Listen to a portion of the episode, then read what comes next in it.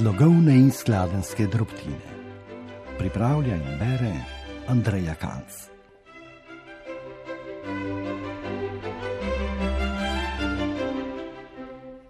Cenjene poslušalke in poslušalci, o sodobnem jeziku in različnih slogovnih govoricah v tem ciklu jezikovnih prispevkov razmišljam Andreja Kalc kot literarna prevajalka, občasna lektorica in dejavna članica Lektorskega društva Slovenije, predvsem pa samozaposlena Primorka.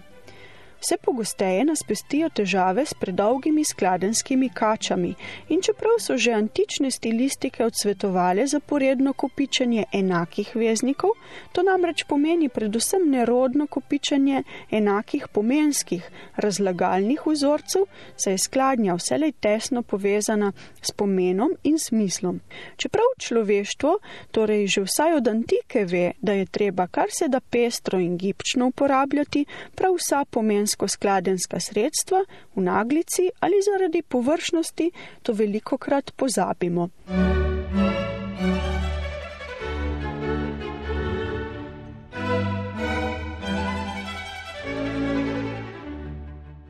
Prisluhnimo sledečemu primeru.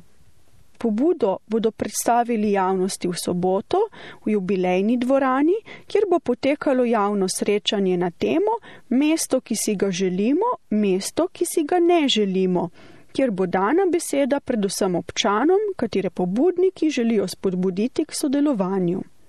Najprej se posvetimo samemu prevodu naslova dogodka, kajti izvirnik je seveda v italijanščini. Ponovitev dveh oziralnih konstrukcij se sprva zdi ustrezna, ker gre vendarle za namerno željo po ustvarjanju zvočnega in ritmičnega učinka, kar je seveda značilno za podobne naslove. Mesto, ki si ga želimo, mesto, ki si ga ne želimo. Če bi hoteli biti striktni, bi seveda v imenu knjižne sistemske ustreznosti porušili prav omenjeni zvočni učinek ponovitve, vendar je eksperiment za naše namene legitimen, zato naj bo upravičena pripomba, da bi prvemu delu gesla, mesto, ki si ga želimo, morala slediti knjižnim upovedovalnim zmožnostim bližja konstrukcija in sicer mesto, kakršnega nočemo. Če zanikamo svoje želje v slovenščini, namreč nečesa nočemo in zanikanje z glagolom želeti si nikakor ne pomeni večje stopnje knjižnosti, kot si številni predstavljajo. Seveda si ne želimo nekoga v romantičnem smislu, vseh drugih sobesedilih pa nečesa nočemo, pri čemer niti ne gre za jezikovno grobost, temveč za povsem nevtralno izraženo misel z nevtralnim jezikovnim sredstvom. Prisluhnimo torej svetovani različici, mesto, ki si ga želimo, mesto, kakršnega nočemo. Že samo ponovitev konstrukcije s poudarkom mesto ustvari tudi impozanten zvočen in ritmičen učinek. V povedi se sicer dvakrat ponovita tudi oziralna veznika kjer, kar gotovo ne pripomore k razumljivosti in gibčnosti strukture. Dobro se izogibati tako zapletenim dolgim strukturam.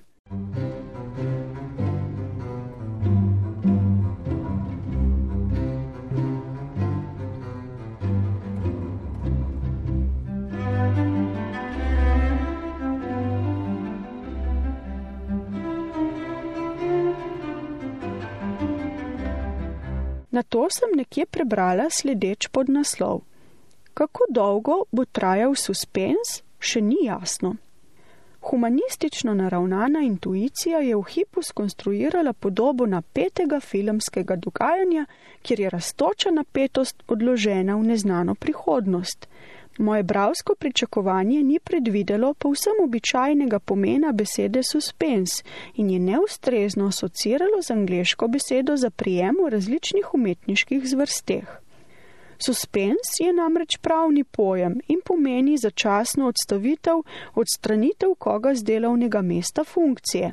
Pravimo suspens zaradi storjenega kaznivega dejanja, izreči, ukiniti suspens, biti v suspenzu. Čeprav je tudi v naslednjem primeru raba ustrezna, citiram, ministrski svet je odredil njegov suspens, katerega trajanje pa je za zdaj še pravna uganka. V V tem primeru bi se z glagolskim izrazom vendarle približali enemu izmed temeljnih slogovnih kriterijev, in sicer preprostosti izraza. Namesto, da nekdo odredi suspens nekoga, bi lahko povsem brez krnjenja terminološke rabe lahko rekli, da je ministerski svet suspendiral nekoga. Jezikovne, predvsem pa pomenske plasti, ki jih skriva vsakdanji in publicistični jezik, so neizmirne, prav tako so neizmirne skladenjske pasti. Z upanjem, da se bomo z njimi lahko še poigravali v prihodnjem, se vam zahvaljujem za posluh in vas lepo pozdravljam.